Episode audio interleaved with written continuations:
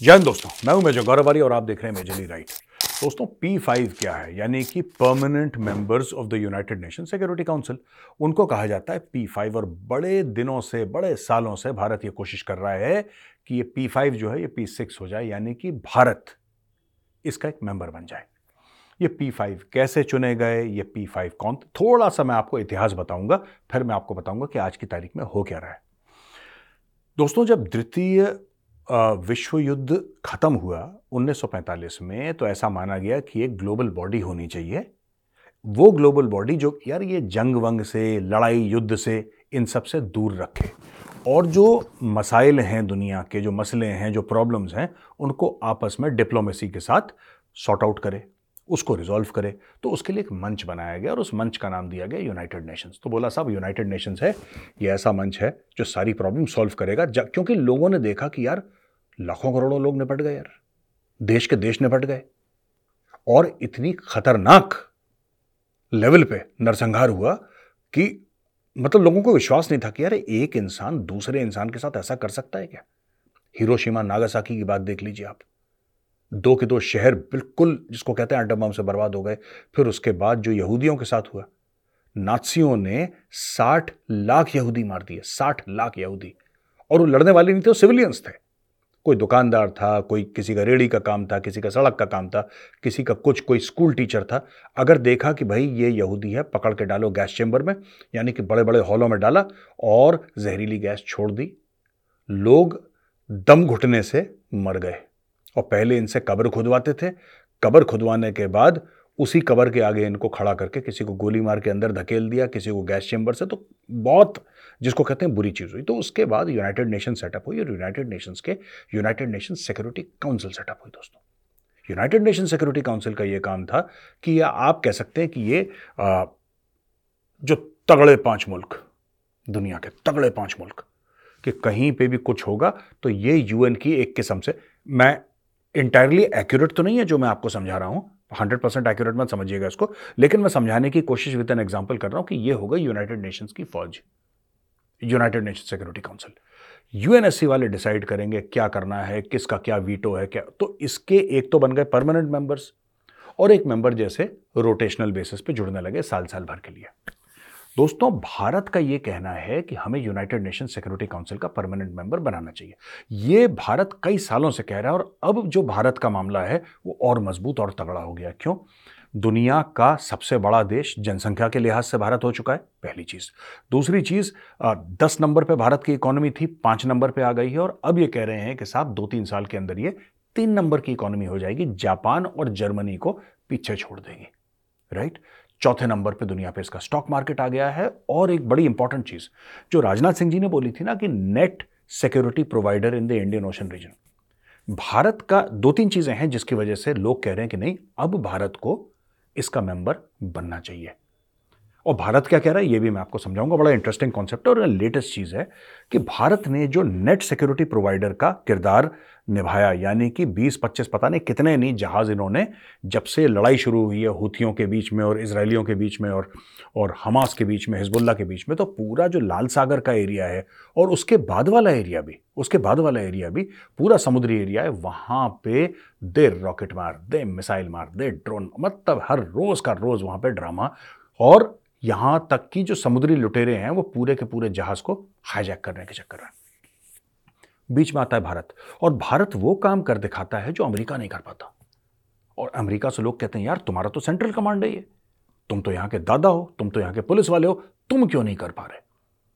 America थोड़ा डरा डरा, थोड़ा सा सहमा सहमा, क्योंकि जो अमेरिका को डंडे अफ़गानिस्तान में पड़े थे, वो अमेरिका के दिमाग पर पड़े थे, अमेरिका की मानसिकता पर पड़े थे। अमेरिका भूला नहीं वो डंडे। जिस तरीके से अमेरिका को शर्मसार होके रातों रात अफ़गानिस्तान छोड़ना पड़ा। वो अमेरिका नहीं रहा। वो जोश, वो जज्बा, वो बारूद जो अमेरिका की हड्डियों में था ना दोस्तों, वो बारूद खत्म हो गया। और वो बारूद पैदा हो गया भारत की हड्डियों में पहले से था हज़ारों साल से। लेकिन अब ये सामने आकर आया बिल्कुल, सबके सामने एक जमाने में। हमें भी फौज में यही बताया गया था जब मैं फौज में था कि we are a non expeditionary army और इस पर बड़ा गर्व था हमें कि हमने कभी बाहर जाके कभी किसी को अटैक नहीं करा, हमने आज तक किसी के ऊपर हमला नहीं करा। ये नया भारत है। ये अपने फ़ायदे के लिए बचाएगा भी और मौका आएगा तो हमला भी करेगा। क्योंकि भाई, आखिर इतनी बड़ी फौज हमने क्यों रख रखी है? गणतंत्र दिवस के दिन मार्च करने के लिए, कर्तव्य पथ पर नॉट एट ऑल ये तो जब देश को ज़रूरत होगी तो ये फौज हरकत में आएगी और फौज हरकत में आ गई। नौसेना ने वहाँ पे ठोक ठोक के और मार्कोस ने खूब ठोक ठोक के वहाँ पे ऑपरेशंस करे, कई लोगों को बचाया।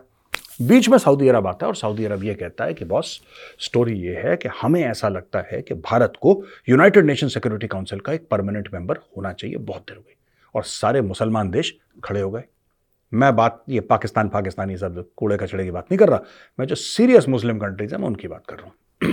जिसमें शामिल यूएई जिसमें शामिल सऊदी अरब ये सब जो अमीर तरीन मुसलमान कंट्रीज़ हैं, वो ये सब मोदी जी के दोस्त भी हैं एक्चुअली वो मोहम्मद बिन सलमान जो है क्राउन प्रिंस वो तो बोलता है मोदी जी को, मोदी जी, बड़े भाई हैं मेरे। कोई मंदिर बनवा रहा है, कोई गले लगा रहा है, कोई कह रहा है, मेरे बड़े भाई हैं तो उनके साथ अलग मामला है। मैटर अलग है और वो लोग पीछे पड़ रहे हैं कि भाई भारत को क्यों ना हो। अच्छा भारत का क्या कहना है दोस्तों इसमें? भारत की ये फिलॉसफी इस पूरे मामले में ये है कि जब आपने यूनाइटेड नेशन सिक्योरिटी काउंसिल बनाया था, आपने बनाया था जनाब 1945 में। और कितने साल हो गए इसको? कितने साल हो गए आप बताइए? तकरीबन तकरीबन अस्सी साल? हो जाएँगे, एक साल में अस्सी साल हो जाएगा। तकरीबन तकरीबन अस्सी साल हो गए। अस्सी साल पहले का मैटर। आप आज भी मान रहे हैं कि जो 80 साल पहले आपने जो चीज़ बनाई थी, वो आज की दुनिया में, जहाँ पे सोशल मीडिया आ गया है, जहाँ पे नई ताकतें उभर चुकी हैं, जहाँ पुरानी ताकतें, जैसे इंग्लैंड एक ज़माने में दुनिया का सबसे तगड़ा देश माना जाता था, जब सेकेंड वर्ल्ड वॉर चल रहा था, इंग्लैंड सबसे तगड़ा देश माना जाता था। आज इंग्लैंड कुछ भी नहीं है, कोई पूछता ही नहीं इंग्लैंड को। यूनाइटेड किंगडम को, यूके को पूछता ही नहीं है। मैं ये नहीं कह रहा कि तो United Kingdom has lost its relevance no not at all it's still an extremely relevant country but it is no longer a super power अच्छा एक और बात है, जो भारत डायरेक्टली नहीं बोल रहा, लेकिन भारत ने इंसिनुएट कर रखा है। ये जो पाँचों कंट्रीज़ है ना दोस्तों, पाँचों कंट्रीज़ चाइना रूस फ्रांस यूके और अमेरिका ये सबसे ज़्यादा ह्यूमन राइट्स वायलेशन इन लोगों ने कर रखे हैं। और इनको बनाया है दुनिया का पुलिसमैन इन्होंने खुद ही बना लिया अपने आप को। और कैसे इन्होंने ह्यूमन राइट्स वायलेशन करें, मैं आपको एक एक का पोलपत्री खोलता हूँ भी शुरू करते हैं अमेरिका से। दोस्तों, जो स्लेवरी थी ना, गुलामी, जिसमें अफ्रीका के लोगों को लाया गया था, हज़ारों लाखों की तादाद में लाया गया था, लोगों को किडनैप करके, खरीद के, बेच के, यानी कि इंसानों को खरीदते बेचते थे ये लोग। और अमेरिका में, अमेरिका के शुरू में जो जॉर्ज वॉशिंगटन है, जो अमेरिका का पहला राष्ट्रपति था, जॉर्ज वॉशिंगटन के पास भी स्लेव्स थे। उसके पास भी ये ये अफ्रीका के आए हुए गुलाम थे। तो गुलामी का चैप्टर। दूसरी चीज़ इन्होंने जो हिरोशिमा नागासाकी पे सिर्फ़ एक ही बॉम्बिंग हुई है ह्यूमन हिस्ट्री में एटॉमिक वो अमेरिका ने करी है हिरोशिमा नागासाकी पे। तीसरी चीज़ अमेरिका हर समय युद्ध के हालात में रहा है सेकेंड वर्ल्ड वॉर के बाद। तो ये तो अमेरिका का, का ये रो चिट्ठा पुर्जा अमेरिका का हो गया। अब आते हैं भाई चाइना पे।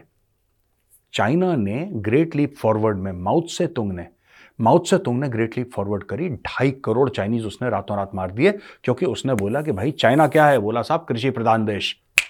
कल से इंडस्ट्रियल कंट्री होगी चाइना तो बोला, जनाब, कल से कैसे हो सकती है? इसमें तो बहुत मैंने बोल दिया, हुक्म है मेरा, होगी कल से. इतने चाइनीज़ मारे गए, अपने खुद के बंदे इन्होंने निपटा दिए, वही काम रूस ने करा। दो से लेकर ढाई करोड़ लेनिन और स्टालिन के बीच में इन्होंने मरवा दिए। ये ब्रेजनेव के बाद तक मरवा रहे थे। अभी भी मरते हैं। वो एलेक्सी मरा ना जो जिसको पुटन ने मरवा दिया था। ये तो अब एक एक करके पुटन मरवा रहा है एक समय पे आज, आज से सत्तर साल पहले का ले लो ये थोक में मारे जाते थे। पूरी ट्रेन की ट्रेन अभी तो एक एलेक्सी गया है तो दुनिया में इतना हाहाकार मच गया। उस जमाने में ट्रेन की ट्रेन जाती थी साइबेरिया। लाखों करोड़ों लोग लिटरली करोड़ों लोग दो से लेकर ढाई करोड़ लोग इन्होंने अपने मार दिए।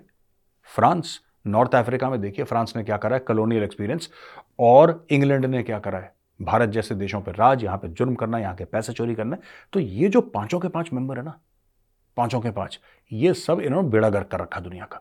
अब आता है भारत नेट सिक्योरिटी प्रोवाइडर तुम्हें वैक्सीन चाहिए, तुम्हें वैक्सीन देंगे। तुम्हारे यहाँ कुछ प्रॉब्लम हो गई है? क्या आ गया? सुनामी आ गई है? अर्थक्वेक आ गई तुम्हारे यहाँ? कोई बीमारी आ गई है?